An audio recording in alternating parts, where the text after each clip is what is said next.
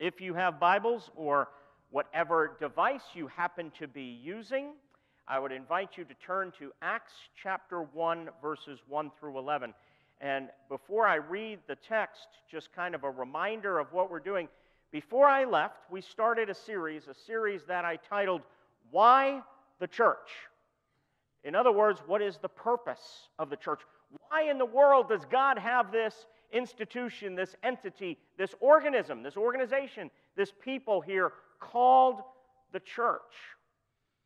And what we're doing is I'm dividing this into three parts, and the first part is to look at some foundational passages that speak of what we are terming the missional church. That is the nature and purpose of the church. In other words, the church, by definition, is missional. Put it this way, if the church is not missional, it is not church. It may be a great organization. It might be a great club.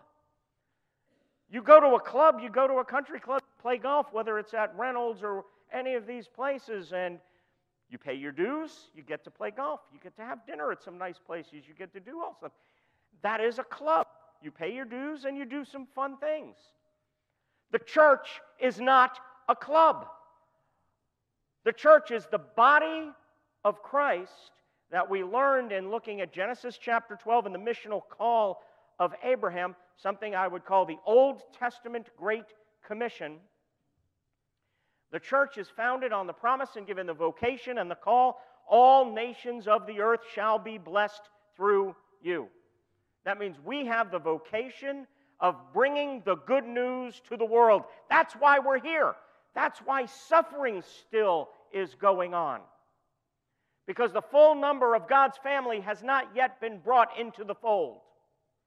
God is still calling sinners from every tongue and tribe and nation and language into his family through the ministry of the local church. We have been given the vocation to bring healing and renewal and peace to the community around us. Friends, that is God's plan A, and he doesn't have a plan B. Now, I don't know if I love sports. You all know I love sports. See, proof of grace being what founded this church and sets this church apart and all that is you accepted this Yankee into your southern roots and southern home and all that. And you know I'm a New York Yankees fan. And I sit and I love April to October because I get to watch the Yankee games. But you want to know what I am? And I know I'm mixing metaphors and mixing sports here. I'm an armchair quarterback. So yes, if you heard me last night, it was me on the sofa going, Brian Cashman, why won't you make that trade? What are you doing?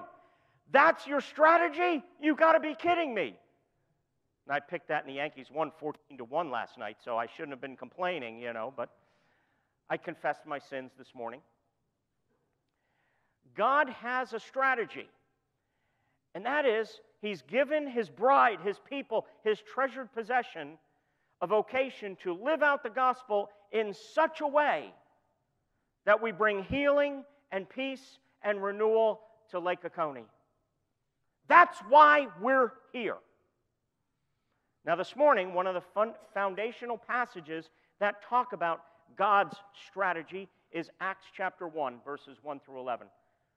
For the next several weeks, we're going to look at some of the opening passages in the book of Acts. We're not going through all 28 chapters, but we're going to look at a couple of texts out of chapters 1 and 2 that prepare the church for mission.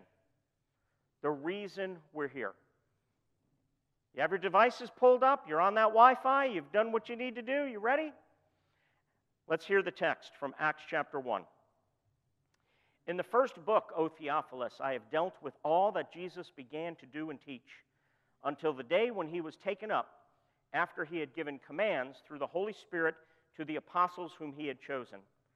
He presented himself alive to them after his suffering by many proofs, appearing to them during 40 days and speaking about the kingdom of God.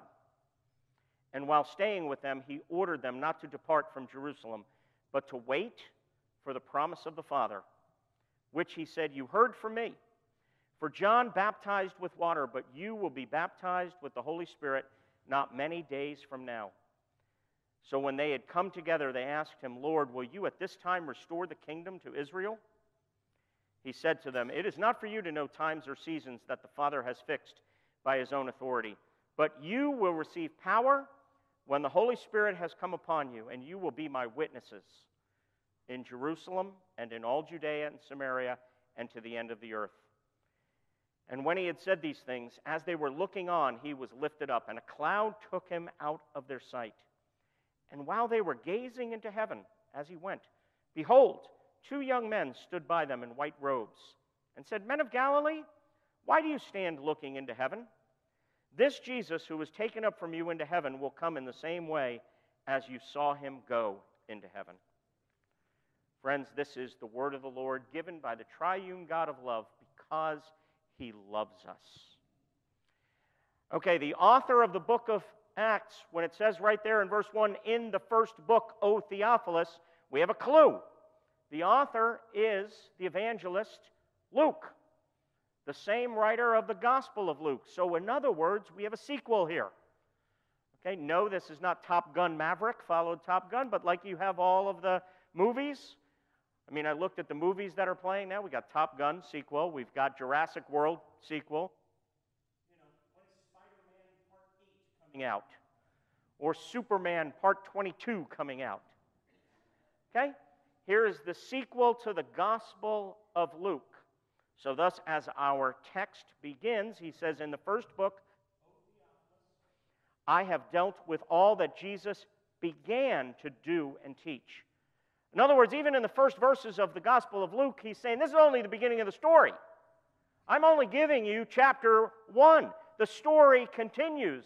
And now we get to Acts, and here's the continuation of the story.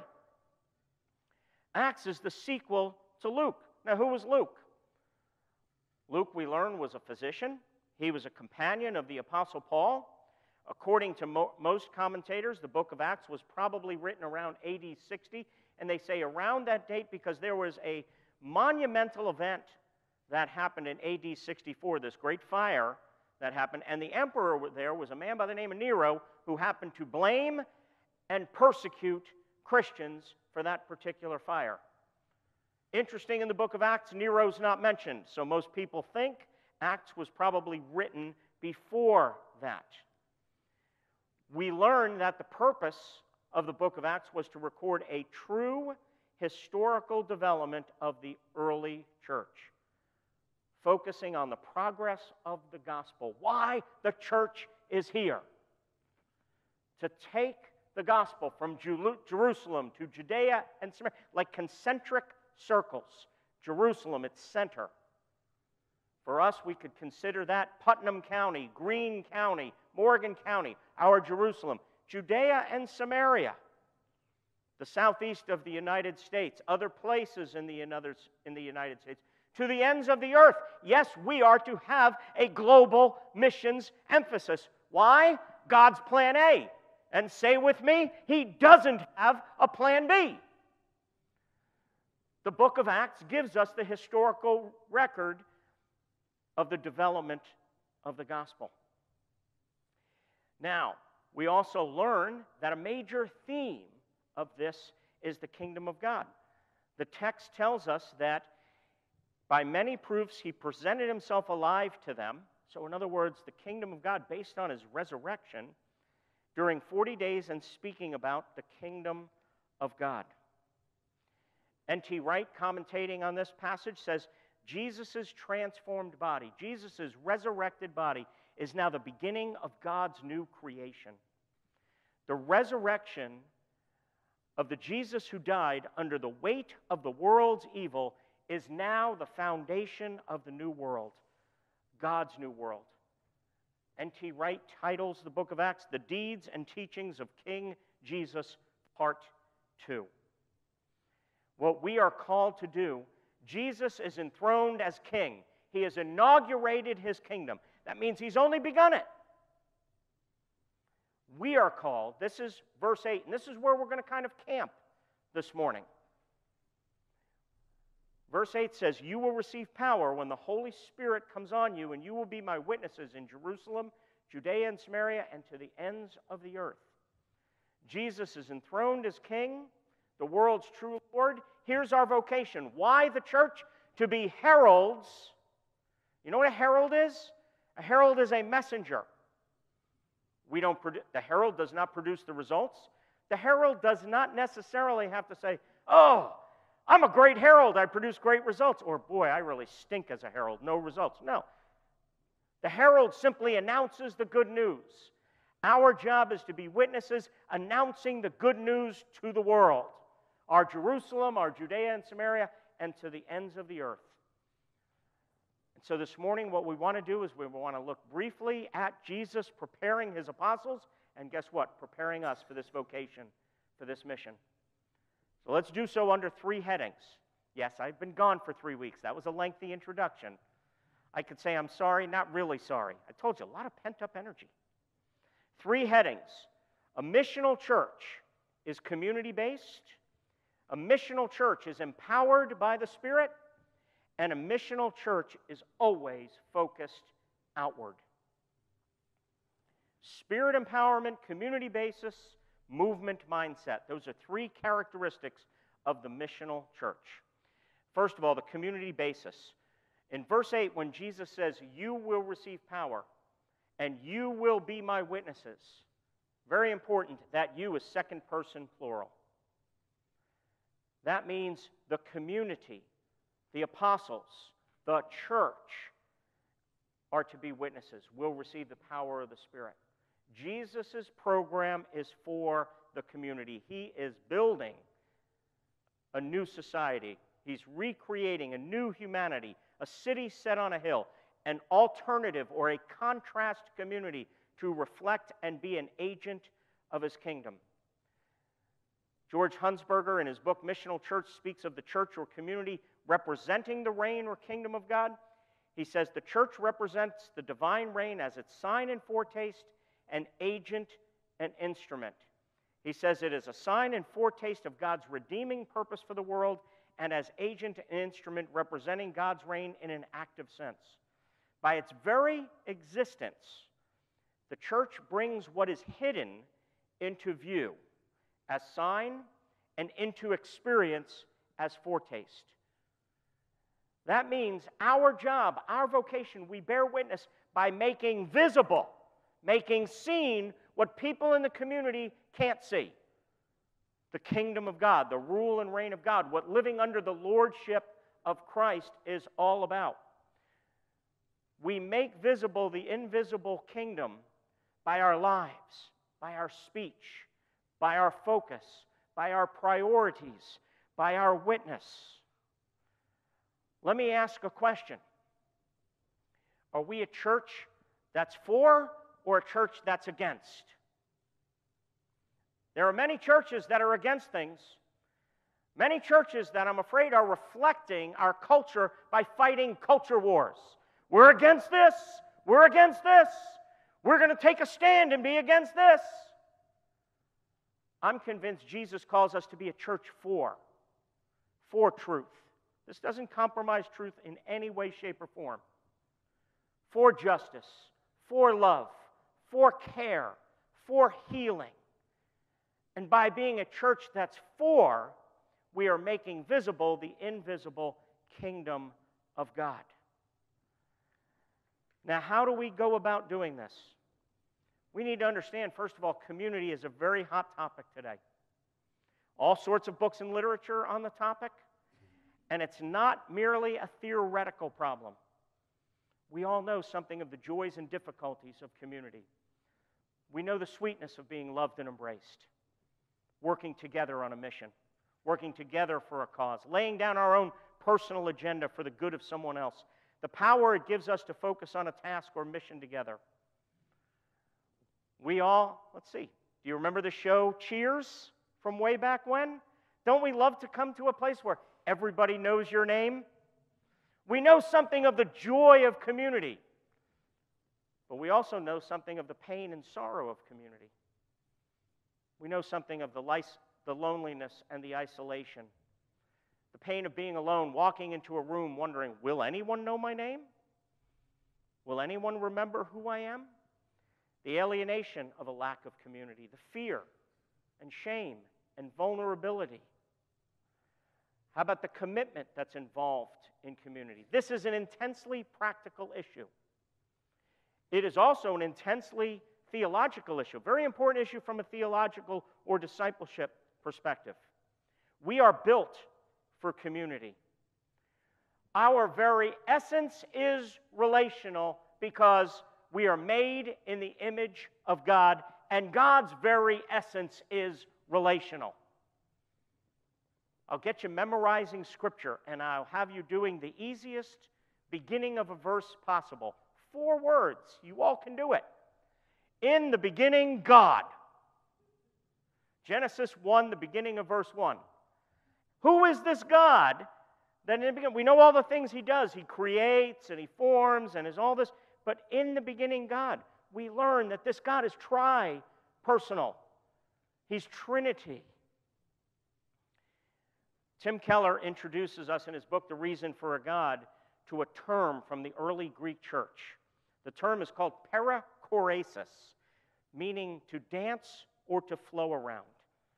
It's the roots of our word choreography. He says the Trinity, God, is in essence relational. And quoting C.S. Lewis, he says, when the early Greek Christians spoke of perichoresis in God, they meant that each divine person harbors the others at the very center of his being. In Christianity, God is not an impersonal thing nor a static thing, not even just one person, but a dynamic, pulsating activity, a life, a kind of drama, almost, if you will not think me irreverent, a kind of dance. The pattern of this three-personal life is the great fountain of energy and beauty, spurting up at the very center of reality. Do you hear that? Community is at the center of reality. Being relational is the essence of being human because you're made in the image of God. We live in an age and a world of expressive individualism. Let me be me. Freedom is all about me. We're going against the grain of reality. God has created us to be together. God has created us to be a family. Whether you're married or widowed or single or whatever your condition, your family is meant to be the church of Jesus Christ. One of the ways we exemplify the gospel and make it visible is our life of community. That's the first point, the community basis of this vocation. Second, the Spirit empowerment. He says, but you will receive power when the Holy Spirit comes on you. The Spirit brings power. As Paul says later to his protege disciple Timothy, and I have to quote this all the time to myself, because whether you know it or not, I struggle with fear. I struggle with anxiety. I struggle with, what will they think of me? Anybody else struggle with those kinds of things? Am I alone in this? I doubt it. Paul says to Timothy, for God did not give us a spirit of timidity, but a spirit of power, of love, and of self-discipline. God's love has been shed abroad, poured into our hearts. This is a reality of being a Christian, Romans 5 says, through the Holy Spirit whom he has given us. And what kind of spirit is that? That is a spirit of power, a spirit of love, and a spirit of self-discipline. And what is that power to be used for? It is to propel us outward in witness. And we say, witness to what and for what? The answer is the renewal of the whole world. We are witnessing to the kingship, the resurrection, and the kingdom of Christ. And the kingdom of God is the renewal of the whole world through the entrance of supernatural forces. The Word, the Spirit, and the church, the place where the Word and the Spirit dwell. The Spirit not only empowers us, but also gifts us, gifts His church to renew the world and establish His kingdom. Now, what are some of the implications for this? First of all, how do we appropriate this power? How do we receive it? It says, you will receive power. How do we do this? This is intensely simple, intensely practical, and intensely hard at the same time. The simple answer and yet the hard answer is prayer. You receive it through prayer. I included this quote in your reflection. So you have it, you can take it home with you. No little encouragement there, right? It's a quote from Jack Miller in his book, Powerful Evangelism for the Powerless. And he writes, God provides a means for us to appropriate the Spirit's power in our lives and a means for non-Christians to be prepared to receive the Word. That means is prayer. Prayer breaks down our self-sufficiency. Prayer is our door of access to the Heavenly Father through which, as His adopted sons and daughters, we receive grace to do His work. And what is His work? Bring renewal, healing, and peace, the good news of the gospel to our Jerusalem, Judea, and Samaria, to the ends of the earth. That's the work we've been given. And the power is the power of the Spirit. And that word power, same word that's used in Romans chapter 1, verse 16, that says the gospel is the power of God. It's the Greek word dunamis, from which we get our English word dynamite. Friends, do you believe that you have the dynamite of God? We will receive power when the Holy Spirit comes upon you. Do you realize that's why I say the hope for the world is not a program, not an agenda, not politics, not an organization. The hope for the world is the church renewed by the gospel of Jesus Christ. If we're not gospel-centered, we're not a church. If we're not missional, we're not a church. And we have the very dunamis of God to enable. None of you have to do this in your own power. Do you know how freeing that is? This is not a pep talk. I'm telling, the men sang, we need you guys, Carlton, Ken, get back up here and sing Wonderful Grace of Jesus. We need round two. This is the dunamis of God. This is what you have. Friends, let's begin to possess possessions. You possess the Holy Spirit. He's been given to you. But I'm too weak. I can't share Christ with my neighbor. Oh, only the Holy Spirit, the dunamis of God. Wait a second. What if they ask me a question I don't know? You're free. The power is given to you. Say you don't know. It's okay. Might be an incredible witness to not be so proud and say, I don't know. Community basis, spirit empowerment. Lastly, movement mindset and outreach focus. The remainder of this verse says, you will be my witnesses in Jerusalem and all Judea and Samaria and to the ends of the earth. Friends, we need to recognize the gospel is a living power. It constantly moves and infiltrates our hearts, minds, and lives so that the gospel may reach all the cultures of the world, transforming them according to God's kingdom purposes. See, do you believe that? Do you believe that the gospel can change anyone? That there is no one that is outside the potential reach of the gospel. There is no one who's so down and out that he's unreachable. There is no sin so great that it can't be reached with the blood of Jesus Christ. Can't be reached with the righteousness of Jesus Christ. No shame, no isolation, no failure so great that it can't be plunged into the heart of Jesus Christ. The grace of Jesus Christ is wonderful, does take away all our sins. But what hinders us? See, what hinders us from having this kind of movement mindset, an outward orientation? Well, look at the text, because this text tells us there are a couple things that can hinder the church from its outward focus. Things that can be good things, but can become distractions. First of all, verse 6. The apostles are hearing this. They're talking. They're having this 40-day. Wouldn't you love to have a 40-day seminar with the resurrected Jesus, by the way? Can you think to yourself, what questions would I ask? What would I ask Jesus in this 40-day seminar? He's speaking about the kingdom. Here's what the apostles asked him. So this will tell you. And I call this a wrong priority. They said, Lord, will you at this time restore the kingdom to Israel? Jesus is talking about the kingdom of God. The resurrected Jesus is talking about this. Remember how Luke ended his first volume, chapter 24? Doing things like having breakfast with them, walking through walls, talking with a couple of the brothers on the road to Emmaus, their hearts burning as he's talking about the gospel and what happened and stuff like that. And there, and this is wrong priority, and we can have wrong priority. I'm going to say something very dangerous for a second. Don't throw tomatoes or water bottles at me. But they're more interested in making Israel great again. Wrong priority. They may be right in certain things. We could be right in our policies and stuff, but it's not priority of the church. And Jesus tells them that right away. I have a good friend, Ray Cortez, down in Florida.